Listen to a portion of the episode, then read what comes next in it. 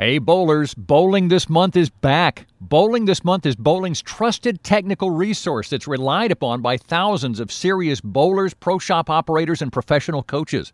From independent ball reviews to great instructional articles on all facets of our sport, you'll find it all at bowlingthismonth.com. For less than the price of a cup of coffee per month, you can have online access to Bowling This Month's premium technical bowling content that will help you improve your game. Bowling this month is so confident you'll be satisfied, they're offering a 14 day money back guarantee to all subscribers. Check out bowlingthismonth.com and sign up today.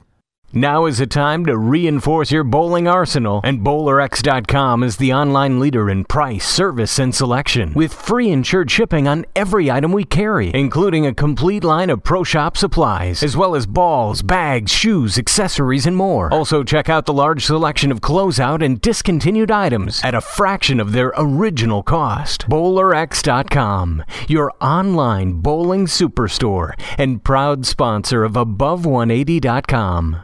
You can hear Above 180 on Stitcher Smart Radio. Stitcher allows you to listen to your favorite shows directly from your iPhone, Android phone, Kindle Fire, and beyond, on demand and on the go. Don't have Stitcher? Download it for free at Stitcher.com or in the app stores. Stitcher Smart Radio, the smarter way to listen to radio. BowlerX.com, your online bowling equipment superstore, presents the Above180.com podcast. Tim Berg is ready to hit the lanes, approaching the issues that you, the bowler, want to know. From the latest equipment reviews, coaching, to drilling layouts, and the stars of the PBA. Now, here's your host, Tim Berg. Once again, joining us today is Marshall Holman. This is part two of an interview that you heard part of last week. If you missed any part of that, please check out iTunes. If you're an Apple user, check out above180.com. Also, you can go to Stitcher Smart Radio if you're an Android fan. And also, if you go in the Google Store, you can download Beyond Pod, which is a great way to keep up on the above180.com podcast. Also, do want to remind you folks if you're interested, check out bowlinghighlightreels.com. It's a great website, great resource for high school bowlers, or if you know of a high school bowler, please pass it along to them. Trying to do something there to help grow the sport and, and help a high school player get into college. But without further ado, Marshall, I want to thank you again for joining me on the Above180.com podcast. You bet, Tim. Good to be here. All right. Well, Marshall, last week we talked about some of the things regarding the PBA. Now let's focus on some of the things that a lot of bowlers, when they email me, they're talking about and they're concerned about. Um, league bowling. Back in the day, there was, you know, most people five person teams. You bowled one night a week, two nights a week, etc. But the way things are going in the decline in league bowling, you see a lot of three and four man teams, four person teams. Do you, can you put your finger on maybe why league bowling is in the decline that it is? I think part of it is that um, the game the game has become too easy on on on many levels. The bowling balls are much stronger. The the pins the pins fly around more. Um, you don't need to. The, a lot of people think you don't need to practice as much in order to to average 200, which is true. But but today's 200 average is, was was you know yesteryear's 180 average. Um, it's um, there, there are a lot of choices for you know for people to spend their, their discretionary income and uh, and it's become more and more difficult for you know for proprietors to you know to lock in bowlers to bowl in leagues to uh, to keep them as you know as full as they were back back when I was when I was a kid. Um, it's you know it used to be you open up a bowling center and people just walked in. Now now it's uh, it's it's much more competitive for uh, for that discretionary dollar and, and they have to work hard to you know to give give people reason to come in. Well, one of the things that kind of concerns me as a league player is I talk to a lot of college bowlers.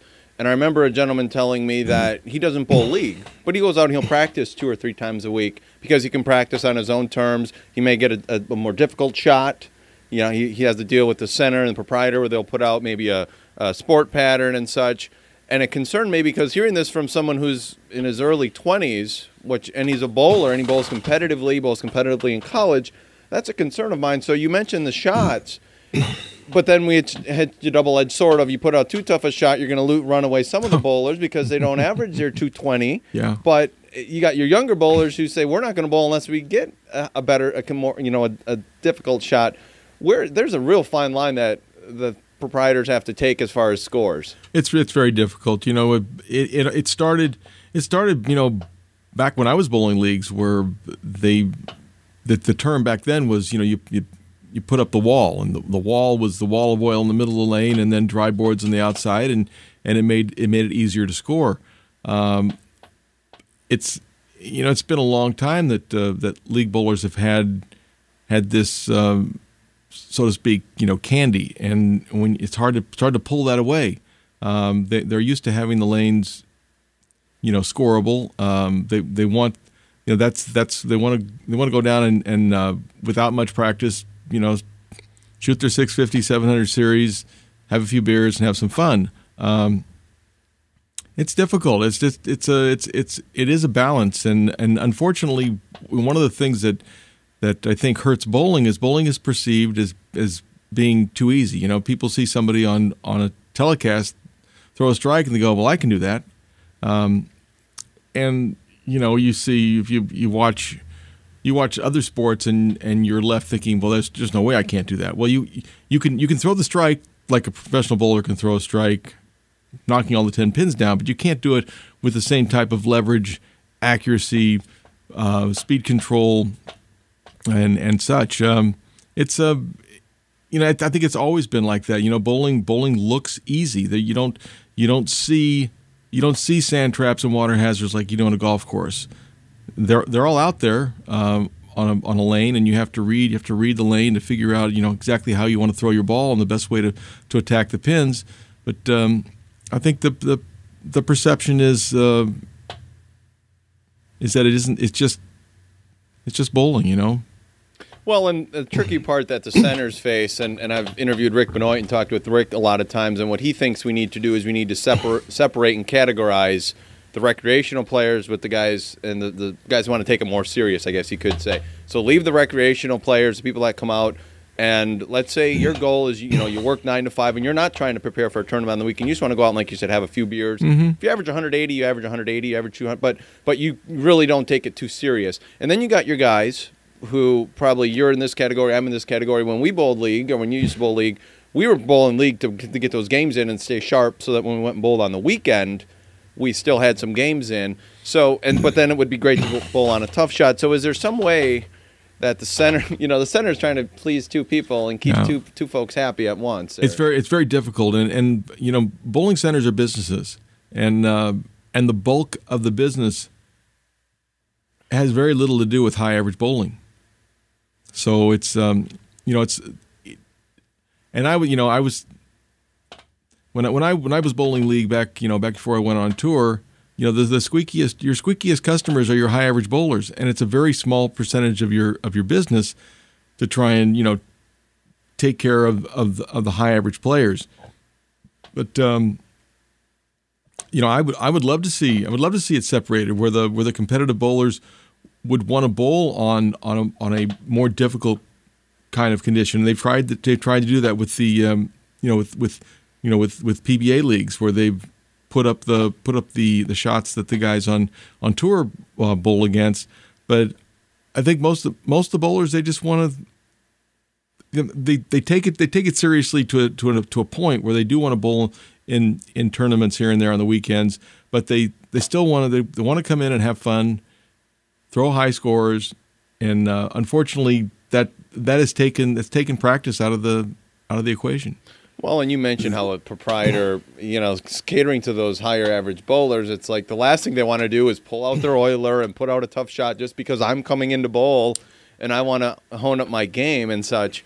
Um, so I, I, see what you're saying. It's a very delicate line to have, to have someone do that. Let's move on. Though USBC has taken a lot of grief, and on this show we we try to not give really anyone a lot of grief. I mean, we try to come up with ideas and ways to fix problems and solve problems. Um, one of the big things that there was a lot of commotion over last year was USBC doing away with a lot of their awards. Um, and a lot of people then said, well, if you're not going to give me these awards every year, does the sanctioning even matter? And obviously, sanctioning you know, there's some there's uh, some of the record keeping side of it where it's it's an insured league, so the secretary can't just you know run off with all the money at the end of the year. So there's that aspect to it. Mm-hmm. Um, but do you still see it, sanctioning really as, as something that is needed for leagues? Because this was even brought up in our league meeting out here, you know, over in Medford. They said, "What are the benefits of sanctioning?" Doesn't seem to be as important as it was back in the day. I I know that. Uh you know, with with the bowling balls becoming stronger and the pins being a little easier to knock down, uh, the the awards, uh, they don't look like the they don't look like the the 300 rings back in 1975, six, seven, eight, nine. Those were those were nice gold rings with with with nice diamonds in them, and they were they're beautiful. Uh, and then as the as more and more 300s were bowled, uh, those rings started becoming less and less and less attractive. You know, the ABC back back in the day was the ABC. Now it's USBC. They just couldn't they couldn't afford to keep to keep putting out uh, those expensive awards because they're they're just too many of them.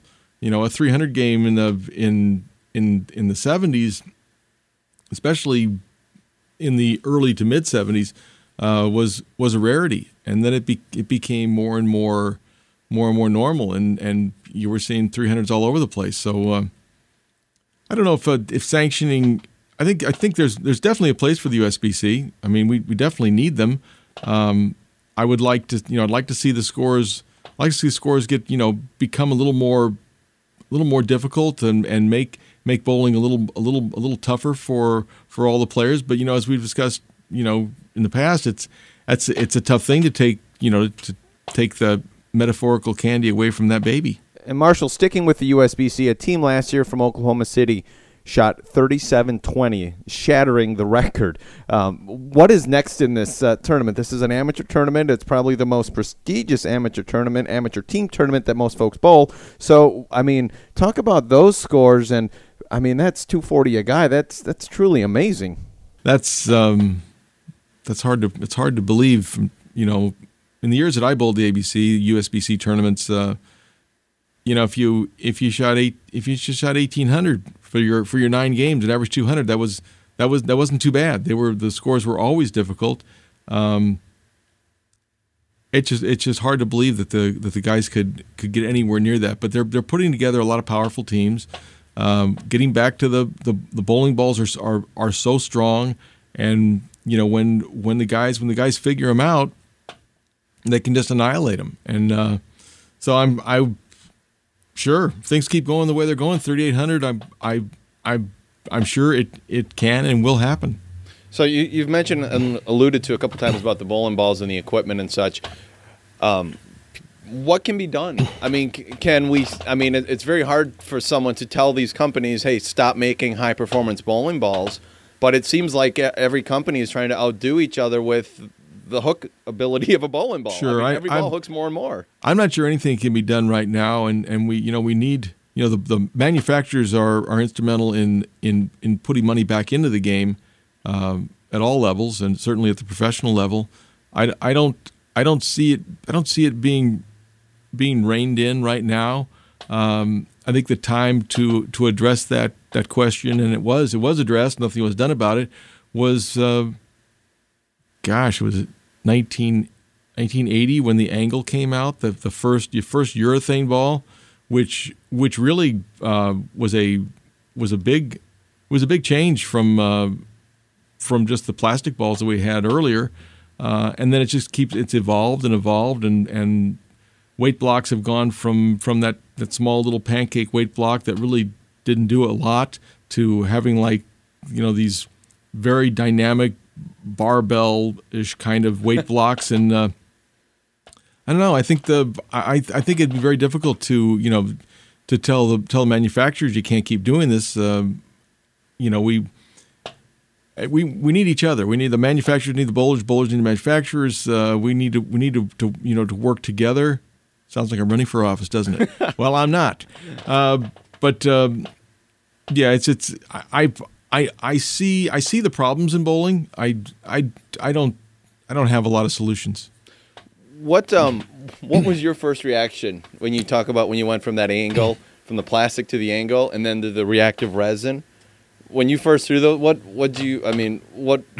well, well, it was a it was a big difference going from uh, going from plastic to uh, to uh, to urethane, and I I remember that. Um, Dave Husted, who good friend of mine, excellent PBA Hall of Famer from from up in the Portland area, um, he was bowling on the Columbia bowling staff at that time, And when AMF came out with the angle, it really revolutionized the game. And and uh, to Dave's credit, he stayed with Columbia for you know all all through that through that early urethane era where where he didn't have a urethane ball and and he was really at a he was at a a, a big disadvantage and still but still managed to bowl pretty good.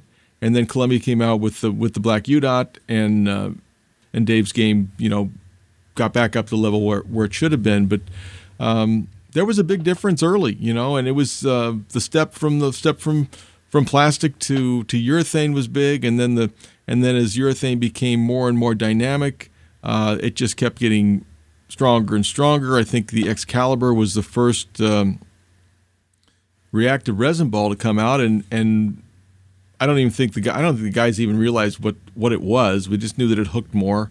Um, I know that uh, I was uh, wasn't I was the benefic- beneficiary of the first butt kicking by a by a reactive resin ball by uh, by a gentleman from from your home state from Wisconsin, uh, Mark McDowell. He used the he used the um, the Excalibur and uh, he beat me in a tournament in Southern California. I can't even remember what year it was, but uh, you know, it's it's it's just the the evolutionary process of the game, and as as it got as, as the reactive balls became more and more prevalent and more dynamic, that's really what um, what took me from being a, a top professional to to being a struggling professional, and then ultimately getting into the broadcast booth. Uh, you know, the the you needed to make adjustments in how you looked at the lane with reactive resin. And in today's game, today's game, the guys don't look at the lanes like I did. I, you know, I tried to control the first 15 or 20 feet, you know, control the heads, and then make the ball hit in the back end. Well, that's not how you look at the game anymore. Now you look at the game. I need to get my ball to this break point. How am I going to get it to the break point? You don't even worry that the front end of the lane is not even considered now. It's it's all about getting to that break point, and it it's like taking bowling from from one language and and turning it into another language. And it really, I was very stubborn, and uh, I didn't make the proper adjustments. Uh, Pete Weber, uh, who was a great bowler before before reactive resins, he struggled a while when the reactive resins came out. But as you can definitely see, he he figured them out. He you know he he had the same choice I had. Either either you figure it out or you or you stop throwing bowling balls for a living. He figured it out. I stopped throwing bowling balls. so, um, speaking of that, talk about when you made the decision. Was it one of these things where you just kept going? You know, you would go to these tournaments and you're like, you didn't have, you know, you, you going like you said, you you weren't seeing the lanes properly, and and and you're like, look, I know the competitive juices, I can still see it in your eyes. You're like, look, I'm not going to come out here and not not earn a check. I got to something has to change here. Yeah, well, I did. I did flounder around for a while, uh, probably '92 through through 95 uh, where I, I didn't bowl a complete full schedule, but I bowled quite a bit. And, uh, and I never, I, I really just never figured out. I always tried to keep making it work the way that it used to work. And then in, in, uh, in 1996 in, um, in Detroit, there was a there was a tournament that it was it was like we were thrown back in a time machine at least 10 years and and the and the and the ball pattern was more like what I used to look at. And and for some reason my game gelled that week. I led the tournament and I won the tournament. And uh, I can remember remember throwing the last shot, winning the tournament, and yelling, "I'm back!" And and uh, no, I wasn't. Oh, I really wasn't back. I, I had one I had one good week, and then uh, and then it just became the same thing again. And I was I was in the infancy of doing the broadcasting at that time for ESPN, and um, I mean, it was a lot of fun. It was it was great to win again, but um, it uh, the, the game the game had changed. I didn't change with it, and uh, and like everything, there you know they they say that the you know Benjamin Franklin said years ago, many many years ago, hundreds of years ago, what are the two truisms in life? Death and taxes. Well, the other thing that, that is that is true, death, taxes, and change. There's always going to be change. So if you don't if you don't change with the times, and that's where I you know I, I look at some of the players who've trans who've transitioned from from one from one era to another, and I, I marvel at them being able to do that because they they had to make they had to make profound changes in their game. So, looking back on things, I want to hit on that too. You just brought up a key point, but looking back on things, could you say now, understanding more of the way the new newer equipment is, like you said, the big weight blocks, where not that you're going to go out there and shoot them up and go and bowl on the PBA 50, as you shake your head no, um, you. But do you think you you could be competitive again and couldn't competitive enough that you would feel that you would be happy with your, your progress, or do you still think you might be kind of like in that? Eh, I'm not going to be be where I want to be game wise. Well, I, you know, I couldn't do it. excuse me, I couldn't do it now. My my game is, you know, I, I don't bowl I don't bowl very much at all now, and uh, my my release my release started leaving me, you know, many many years ago, and um, so I I don't I don't think even even knowing you know the how you need to attack the lanes now. If if if I was a if I was a 19 year old and and I was just coming out on tour now, I think I I think I could figure them out and and uh, and I think I'd be successful. But but um, after going through going through a good 15 to 17 year window where where I was very comfortable with the lanes to all of a sudden having it change. Um, I'm I'm not sure it would I'm not sure I'd, I'd want to go through that.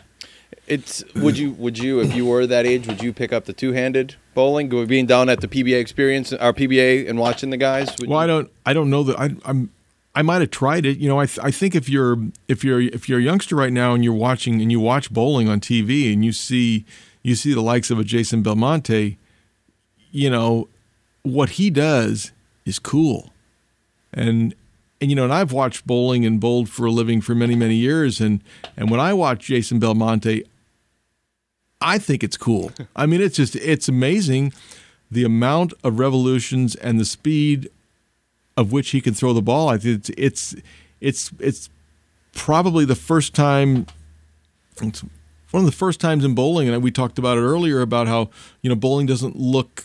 It looks like something you can do. Well, you watch Jason Belmonte, and you and you go, I can't do that, and that's that's what we need. We need we need bowlers doing things that on on the on the highest level that the amateur bowler just simply can't do. That's what gives bowling extra extra credibility. And uh, you know, if I was a kid now watching that, uh, I I certainly would try it. I'm sure a lot of youngsters out there that are trying that two handed. It's uh, it's not as easy as it looks, and uh, I don't know that I'm not sure. If, I've never even tried it. I I don't think at, at at 60 years of age, me trying to bowl two handed would would work out well for my for my body at this point. Yeah, your back. Um, I know I tried it. My back uh, didn't feel the greatest after I was doing it. So I, I can I can hear you. It definitely takes something. Now there's Jason and there's Sean and there's a bunch of guys with a lot of revs out there. Mm-hmm. Do you think? Um, how does that affect the straight players, the Walter Rays of the world? If there there aren't a lot of straight players anymore, but the Walter Rays and the Norms of the world, and, and some of the guys who like to go more down the lane, um, because it seems like what I see is because they're starting so far left and and playing out in that area, it seems like it creates kind of a no man's and just keep moving left, left, left. Um, do you think the PBA maybe needs to do something to, with the oil, or maybe change the lane patterns to make it a little more? almost forcing you to play straight, or maybe some shorter shorter patterns. I know they have cheetah, which is a highest scoring pattern, but um, maybe make things a little more shorter and, and kind of take people away from lofting the left gutter because that's probably something again, alluding to earlier conversations. You guys never had to loft the left gutter, and nowadays it's it's common play by by the you know by the burn squad. You see guys. Yeah. I'm sure when you you notice that down in Vegas. Absolutely. That's I I never could have I wasn't very good when it got inside a fourth arrow because I, I had a very long approach, and I needed I needed all all of the approach to build the momentum to throw the ball because I didn't have a very a very um, long backswing. Um, I I would I would like to see the tour um, build new patterns instead of it just being those same patterns every year. I, th- I think that it, it makes it even more difficult for, for new bowlers to to break into the tour because these guys that are the, the stars of, of, of the game right now, they they know when they bowl on whatever pattern it is, whether it's cheetah or viper or, or scorpion or whatever, they they pretty much know what they need to start with. They know when that pattern is going to make its first breakdown or transition. They have so much knowledge that a that they, they they almost know to the to the ball what to do, when to do it. And a new guy, you know, may have a maybe gifted uh, and very talented, but without without having that experience of knowing what those conditions do, it's got to be tough. So I I would I would like to see them go to you know just find new patterns. Final question for you is uh, I talked to Robert Smith, and if um, you're interested in listening to that interview, check out above180.com. It's in the archive sections. But Robert Smith has been toying around with making the pins a little bit heavier, which making the pins a little bit heavier means more deflection, which means less Sure. strikes.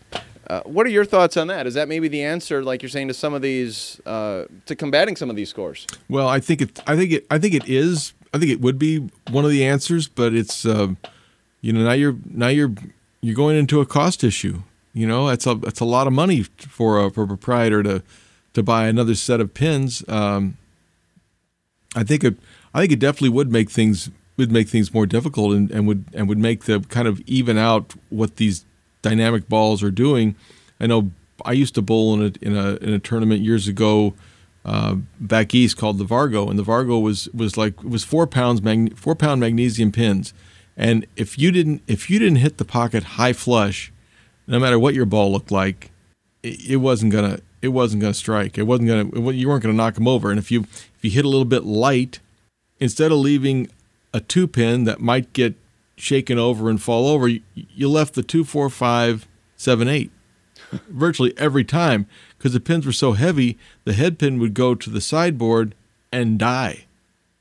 Uh, it was a it was a fun tournament. I mean, it, you you didn't. Uh, it was um, it was ultra ultra difficult. Uh, Sounds a lot like the Peterson back held Sure. in in, in, Sure. uh, in the Chicagoland area. Well, I know, and Robert Robert's thought is that look, it's not for everyone, but it's for folks looking to kind of get some of the scoring down and the numbers down to probably where they should be. And the thing that he thought it did is it neutralized everyone's game, not not just the um, you know the people that were in that look that mid that 200 ish average. it brought them down 20, but it also brought people that were at 220 down to 200 too. So it was kind of a very uh, an equalizer for everyone's game. Well, Marshall, I see we're running out of time here, so I just want to thank you for joining me. This was fun. I think we could have. I, I got so many more questions, but I'm going to let you run. We're going to have to have you back on the show again. Uh, again, make sure you check out the previous interview that we did with Marshall.